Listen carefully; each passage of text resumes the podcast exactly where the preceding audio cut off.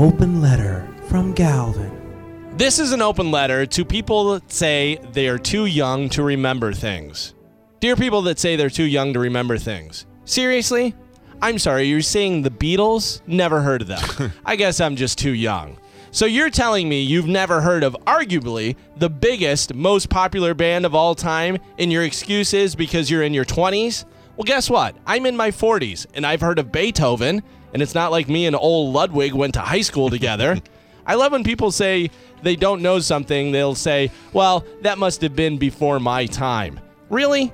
Because you're like 50 and I was talking about Seinfeld. I think you know what I'm talking about. I get that there are some things you can be too young or too old to be familiar with, but there are certain things that the that must have been before my time excuse just doesn't work for.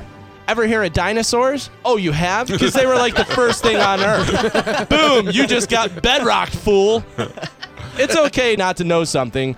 I don't think I've ever seen a second of Keeping Up with the Kardashians, and yet I know that Kim made a sex tape with Ray J, and mm. she's now married to Kanye West. I know that they found Bigfoot on the show and named her Chloe. I know that the mom was married to Robert Kardashian, who was part of OJ's defense team, and that the mom was, until recently, married to an Olympic gold medalist named Bruce that is mysteriously turning into a lady named Belinda.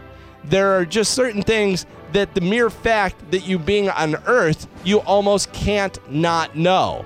I don't expect an 80 year old farmer in Idaho that doesn't own a TV to know that Patricia Arquette made a rambling speech about equal pay for women after she won an Oscar for Best Supporting Actress. But I do expect every 20 year old in America to at least know a little something about Hitler.